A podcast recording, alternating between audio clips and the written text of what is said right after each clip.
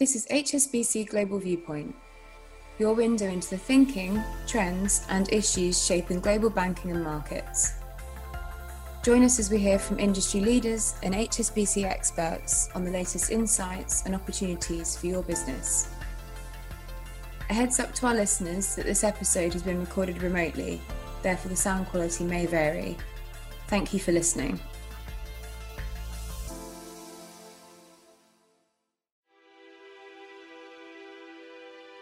Hello and welcome to the Macro Viewpoint.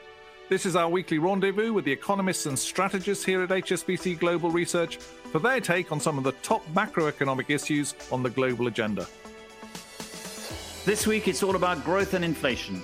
In a moment, we'll be speaking with our global chief economist, Janet Henry, about her team's latest forecasts and a number of risks. We're also chatting with Shanella Rajanayagam. Shanella is our trade economist and she has been looking at supply disruptions and the impact of the so called just in time manufacturing processes. And we'll take a slightly deeper dive into Europe with economist Chris Hare. We'll be asking Chris about the latest developments in the fight against COVID 19 and whether the EU can build back better under its 750 billion euro next generation EU recovery fund and other initiatives.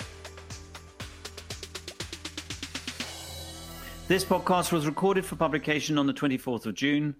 All our disclosures and disclaimers associated with this edition of the Macro Viewpoint must be viewed on the link attached to the media player. Our economics team, led by Janet Henry, has just published its latest quarterly, and Janet joins us now. So, Janet, the global economy is doing much better than expected a year ago. What are you now forecasting in terms of growth for this year and next? Well, we've actually just revised up our global GDP forecast for 2021, and some of that carries over into 2022, where we've also made a marginal upgrade. Um, but as is often the case, there are a lot of moving parts within that broadly speaking, the biggest upgrades have come through in the advanced economies where the vaccination rollouts have been coming through and policies still very supportive.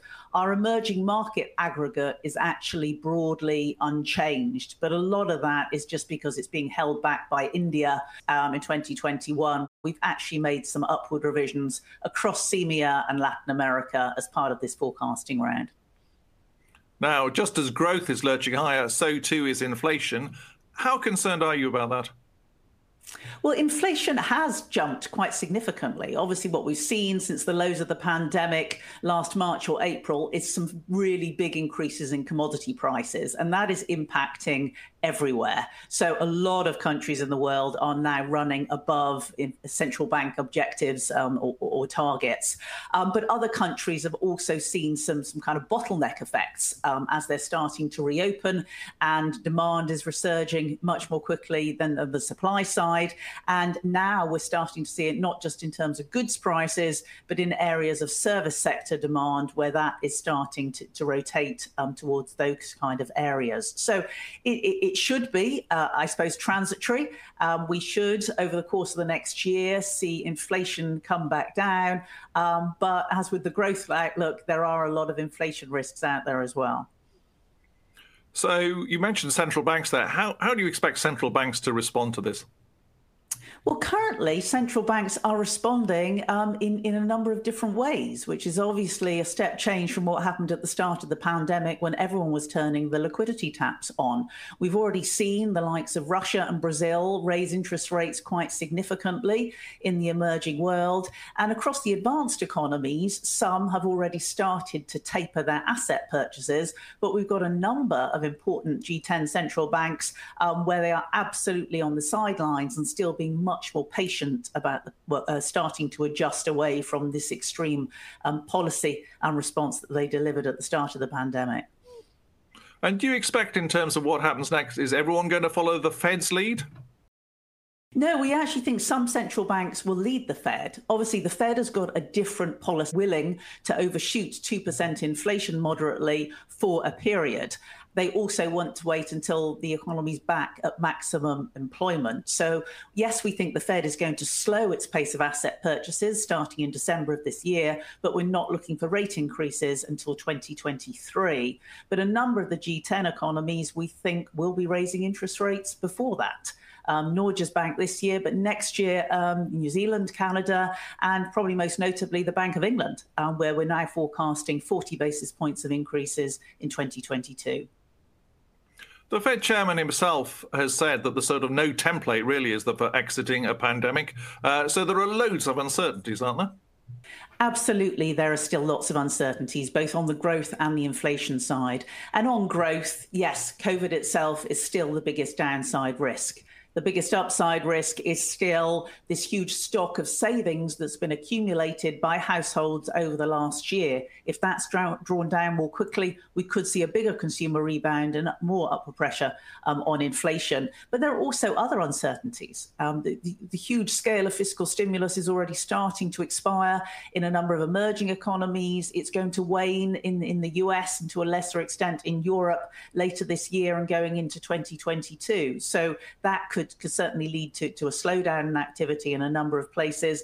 And there's still a lot of uncertainties related to the rotation from goods to services and what happens regarding investment spending and capital goods demand and what that means for trade and for commodity prices, and a big uncertainty related to, to labour markets. We keep hearing about the labour shortages that are in place in a number of sectors and a number of countries how much it, that is just linked to these job support schemes. Might workers return, um, or indeed might we just see a bigger increase in wage growth and again get back to growing concerns about inflation? A lot of uncertainty. Janet, that's a great summary. Thank you very much for your time today. Thank you, Chris. Janet Henry, our Global Chief Economist. Supply chain disruptions are the subject for our next guest. Trade economist Shanella Rajanayagam this week published a report looking at the extent of the disruptions and the long running strategy of just in time supply chain management for many of the world's manufacturers. So, Shanella, can you give us an idea of some of these trade disruptions that are occurring at the moment? Sure, Piers. So, over the past year, there has been a lot of trade disruption uh, due to ongoing shipping disruption, but also really strong demand for certain products like electronics, autos, and even construction materials. And as a result of this, the lead times for certain components and final goods have lengthened, uh, plus input prices continue to surge. So, for instance, uh, in the US, uh, there's evidence that this is this disruption is lingering. Uh, for example, uh, electrical components have remained in short supply for eight consecutive months. Uh, also, there have been shortages of semiconductors and steel for around six consecutive months, as well as shortages of foreign products. So, in your report, you talk about just in time manufacturing. So, firstly, remind us what that is and to why it is such a significant factor in these disruptions. Sure. So just in time manufacturing was pioneered by Toyota over 60 years ago, and it essentially aims to cut down on excess inventory. So, under this process, producers will only order and hold the amount of parts and components they actually need. However, that of course relies on the seamless movement of these components between buyers and sellers around the world.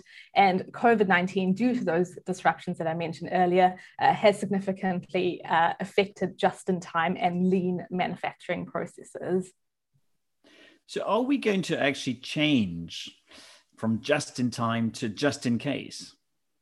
Well, that is the question. And certainly the effectiveness of just in time manufacturing has been questioned during COVID. Uh, and it has prompted some companies to look to hold higher stocks of components going forward. Uh, so, for instance, there's evidence to suggest that HP uh, is stockpiling critical computer parts.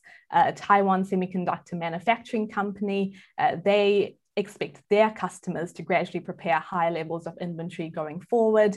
Uh, and even Toyota, the pioneer of just in time manufacturing, they have been stockpiling critical components, which has essentially enabled it to uh, better mitigate the chip shortage compared to some of its competitors.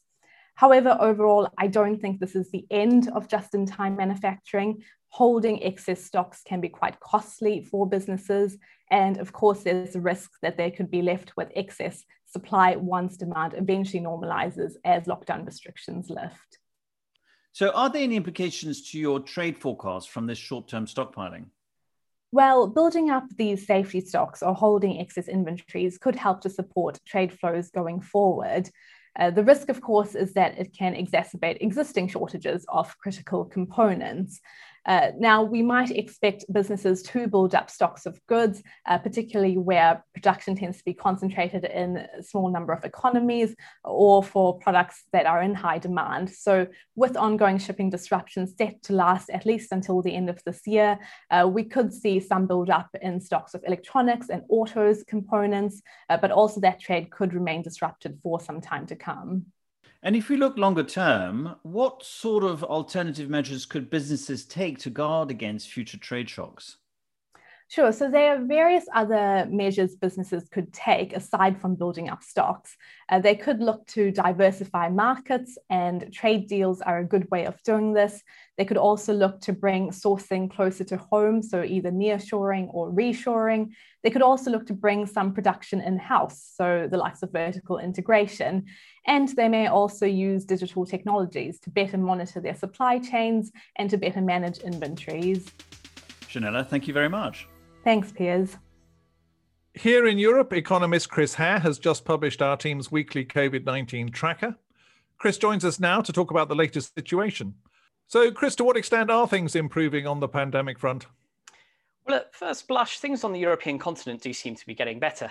We're seeing fall, falls in case numbers. Uh, we're seeing a vaccine rollout that is progressing pretty quickly, and governments are able to continue loosening some restriction measures.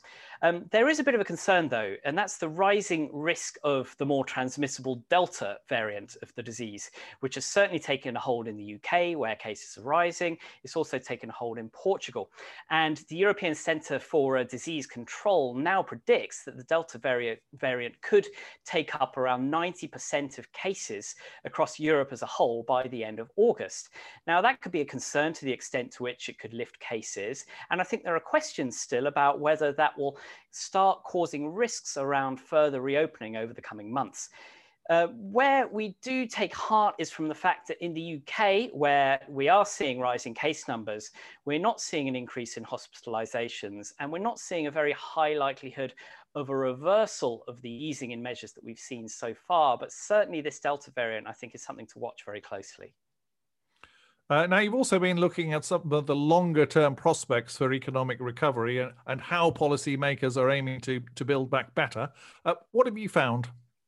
Yes, we look at various sorts of policy options uh, for uh, European policymakers to try to lift rates of long run growth and also to try to facilitate the green and digital transitions. And within that, we look at four different policy areas. Uh, first, we look at the kind of measures that have been put in place to try to prevent supply side scarring from COVID 19. The news here so far has been pretty good, given job support schemes. Long term unemployment doesn't look like it's set to rise in the way that we have feared before the pandemic.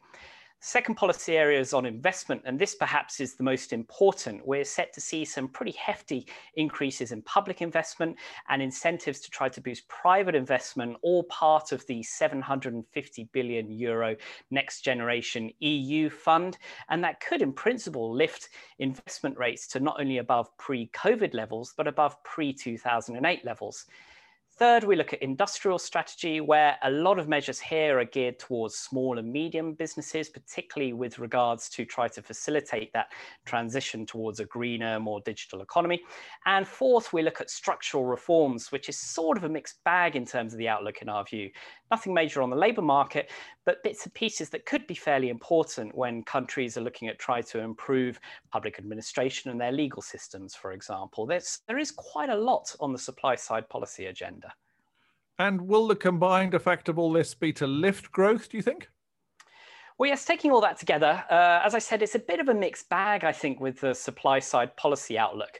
But taking things into context, uh, by our estimates, we think that long run growth in the Eurozone probably trended at around 1% per year in the decade leading up to COVID 19. But you take all these policies together, and in particular, the prospect of significantly higher levels of investment, we actually think long, long run growth trends can lift a little bit over the coming decade, perhaps up to around one and a quarter percent per year. So it's a little bit of an improvement. So you could conclude that Europe may have a chance of building back a little bit better after the pandemic. Chris, thanks very much for taking us through all that. Thank you.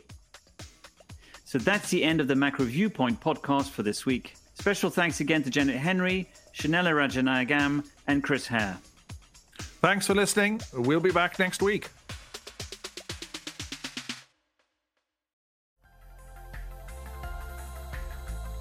Thank you for listening today. This has been HSBC Global Viewpoint Banking and Markets. For more information about anything you heard in this podcast or to learn about HSBC's global services and offerings, please visit gbm.hsbc.com.